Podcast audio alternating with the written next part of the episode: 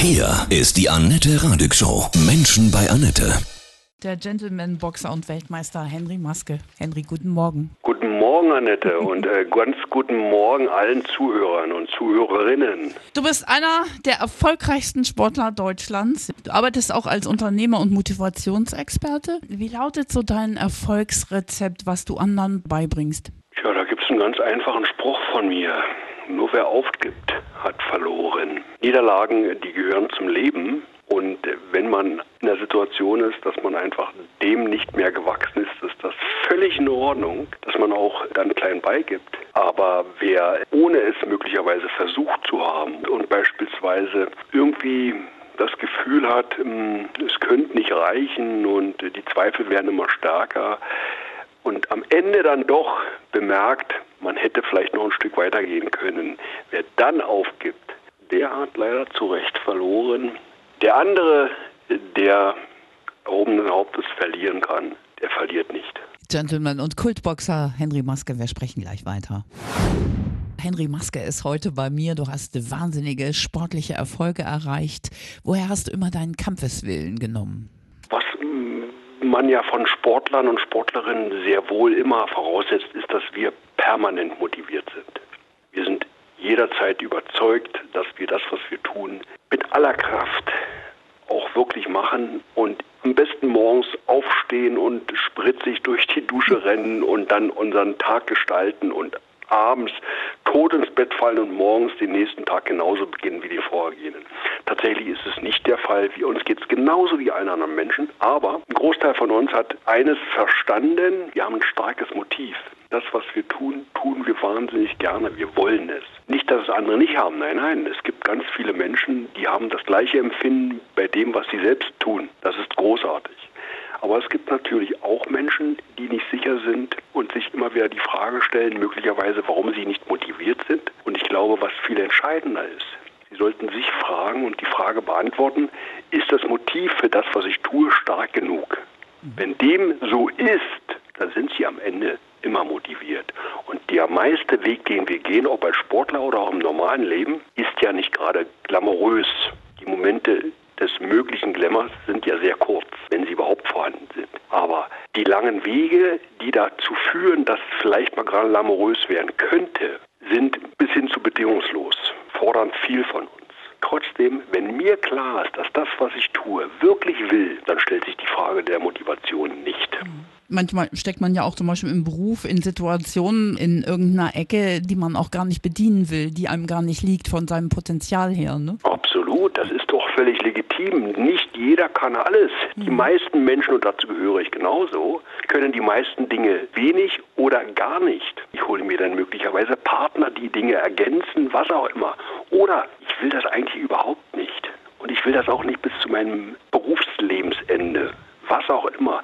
Dann muss ich couragiert genug sein und sagen, wait, stopp, ich muss mir anderes suchen. Und ich habe als Unternehmer Menschen kennengelernt, von denen ich mich trennen musste, weil sie einfach nicht ins Team passten, weil Dinge nicht so waren wie nötig. Und natürlich waren sie nicht erfreut über dieses letzte Gespräch. Und am Ende gab es manchmal, aber sie gab es diese Situation, Mensch, Herr Maske, es war am Ende für mich gut, weil ich wurde gezwungen, mich zu korrigieren, mich zu verändern. Und heute habe ich was, was mir Spaß macht. Ist ja oft so, ne? wenn man so vom Schicksal ein bisschen in den Hintern getreten wird, die Türen sich verschließen und man guckt Jahre später drauf und denkt man, wow, das ist das Beste, was mir hätte passieren können. Ne? Ich glaube, das kann jeder für sich irgendwo, wenn er äh, mal Revue passieren lässt, sein eigenes Leben und es ist schon ein bisschen her, äh, bemerken, dass es Dinge gab, wo man vielleicht dankbar ist für eine Kritik, dankbar für eine Situation, die auch kritisch war, schwierig war und am Ende vielleicht Augen geöffnet hat und eine Korrektur gegeben hat, einen selber gezwungen hat, eine vorzunehmen. 31 Profikämpfe, nur eine Niederlage gegen Virgil Hill. Wenn man so im Rampenlicht steht, wie schwer ist es, sich mit der Presse auseinanderzusetzen? Gab es da schwierige Situationen? Bei mir auch massiv sogar. Selbstverständlich wurde ich natürlich als, als, als ehemaliger erfolgreicher Sportler sehr häufig durch Journalisten äh, gefragt, warum und weswegen Dinge passieren. Dann ist man irgendwann gezwungen, selbstverständlich sich tatsächlich diese Fragen auch wirklich zu beantworten. Und man beantwortet sie mittlerweile so oft, dass man sich eigentlich so gut kennt und genau weiß, wo sein Limit ist und wo seine Befähigung ist. Wenn du, Henry, jemanden zum Essen einladen könntest und mit ihm so einen ganzen Abend quatschen könntest, mit dem würdest du gerne über Gott und die Welt reden? Was leider nicht mehr geht. Max Schmeling habe ich ja kennengelernt. In seinen letzten Jahren waren ja schon noch gut 15 Jahre. Habe dann später, aufgrund dessen, dass man mich bat, seine Rolle zu übernehmen in einem Film, die Max Schmeling-Historie, habe ich mich noch sehr viel intensiver mit der Zeit mit seiner Zeit in den 30er und 40er Jahren beschäftigt. Da sind mir so viele Fragen in den Sinn gekommen, die ich ihm leider heute nicht mehr fragen kann. Dieses Gespräch hätte ich gerne, aber das gibt's, das wäre ja nun wirklich mhm. was ganz Besonderes. Du hast die Henry Maske Stiftung A Place for Kids gegründet für sozial benachteiligte Kinder und Jugendliche. War deine Kindheit auch schwierig? Nein, sie war nicht geprägt von, von, von viel Haben, von viel Können. Wir waren aus einer einfachen Familie und uns ging es trotzdem irgendwie am Ende gut. Ich sehe immer noch, in den ersten Jahren lebte ich am Rande eines Stadtgebietes, wo vor der Nase über die Straße hinweg weite Wiesen waren. Felder mit äh, Bächen und Pferde auf, auf der Wiese und Weide und Kühe. Und ich habe relativ früh zu meinem Sport gefunden, schon mit sechs Jahren, ganz früh. Und also meine Kindheit, wenn ich rückblicke, die mag ich.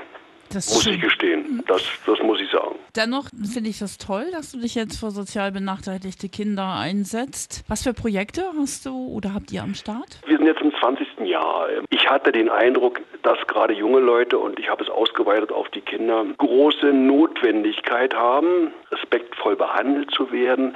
Wer ist denn das Vorbild für unsere jungen Leute? Das sind wir wenn wir die jungen Leute kritisieren, dann sollten wir in den Spiegel schauen. Mötzow haben wir ein Zentrum, wo während der Ferien im Sommer und im Herbst ungefähr 800 bis 850 Kinder und Jugendliche eine Ferienfreizeit verbringen können. Natürlich bin nach sozial benachteiligte Kinder und Jugendliche fast unentgeltlich. Das Feedback ist jedes Mal aufs Neue großartig. Am ersten Schultag nach den Ferien im Circle dabei, wenn es darum geht, die Frage zu beantworten, was hast du während der Ferien gemacht? Dann erzählen die Geschichten, wie schön es war, ihre Zeit, wo sie weggefahren sind. Die Alternative ist nämlich, genau in diesem Moment, und den kennen wir alle, haben sie nichts zu erzählen, weil sie nicht weggefahren sind, weil sie zu Hause geblieben sind. Als du geboxt hast, der Gentleman-Boxer, ja, hast du uns Frauen ja auch mitgenommen, war das Boxen ja so auch echt so auf so einem absoluten Höhepunkt, würde ich jetzt mal so sagen. Wie, wie ist das aus deiner Sicht? Wie geht das weiter mit, mit deinem Sport? Im Moment ein bisschen ruhiger, leider. Es ist ja immer, unser Sport ist ähnlich wie, und da ist das beste Beispiel Tennis. Wir gehören zu einer Sportart, die ist sehr abhängig von einzelnen Personen. Wir schauen gerne hin, also unser Publikum ist gerne dabei, wenn sie sich mit dem Akteur oder mit der Akteurin, beim Tennis beispielsweise und auch beim Boxen haben wir ja heute die Mädels, verbinden kann. Wenn dem so ist, schalten sie ein und zwar live, weil nichts ist schöner als live Sport zu erleben. Talente sind immer da, aber am Ende kommt es immer auf die Person an. Und was mir auch so ein bisschen vielleicht in den letzten Jahren abhandengekommen ist, ist die große Qualität der letzten Trainer. Die Dynastie der Trainer, die diese Qualität in den 90ern, aber auch schon in den 80ern bei uns als Amateure geprägt haben, die stirbt so ein bisschen aus. Kannst du mir beantworten, wie das ist? Also ich kenne es ja nicht, weil ich noch nie geboxt habe. Viele andere auch nicht. Die haben sich aber bestimmt schon mal geschlagen, auch vielleicht. Wie, wie das ist, wenn man diese Schläge ins Gesicht bekommt? Ich habe großes Verständnis. Die meisten Menschen, die das sehen und selber nicht praktiziert haben, haben natürlich die Sorge, dass natürlich die Schmerzen sofort da sind, wenn man getroffen wird. Ja, natürlich. Es gibt Momente, die sind schmerzhaft. Aber ansonsten ist man mit, mit einem hohen Adrenalin versehen, dass die Schläge nicht so spürbar sind, wie man es als Zuschauer spürt. Mhm. Aber, und das ist das Wichtige, dass man natürlich nicht nur treffen muss, das ist die oberste Voraussetzung. Und es ist aber auch sehr wichtig, dass man bestmöglich wenig bis hin zu gar nicht getroffen wird. Vermeiden wird man es nie können, aber man sollte nicht jedes Mal hier schreien. Gibt es, wenn du morgens in den Spiegel guckst, so eine Narbe, wo du immer wieder so denkst, ah, das war von dem und dem? Nein, ich kann mich an eine Narbe erinnern. Ich hatte immer die Haltung, wer zwei blaue Augen hat, der kann nicht boxen. Das habe ich als Boxer, als aktiver Boxer immer so gemeint. Weil ein blaues Auge passiert schon mal. Und irgendwann sollte ich mit meiner Aussage aber richtig was um die Ohren kriegen. Ich hatte also ein blaues Auge, war aber trotzdem in der Wettkampfvorbereitungsphase und konnte deswegen nicht einfach nur mal eine Pause machen wegen einem blauen Auge kam das zweite blaue Auge.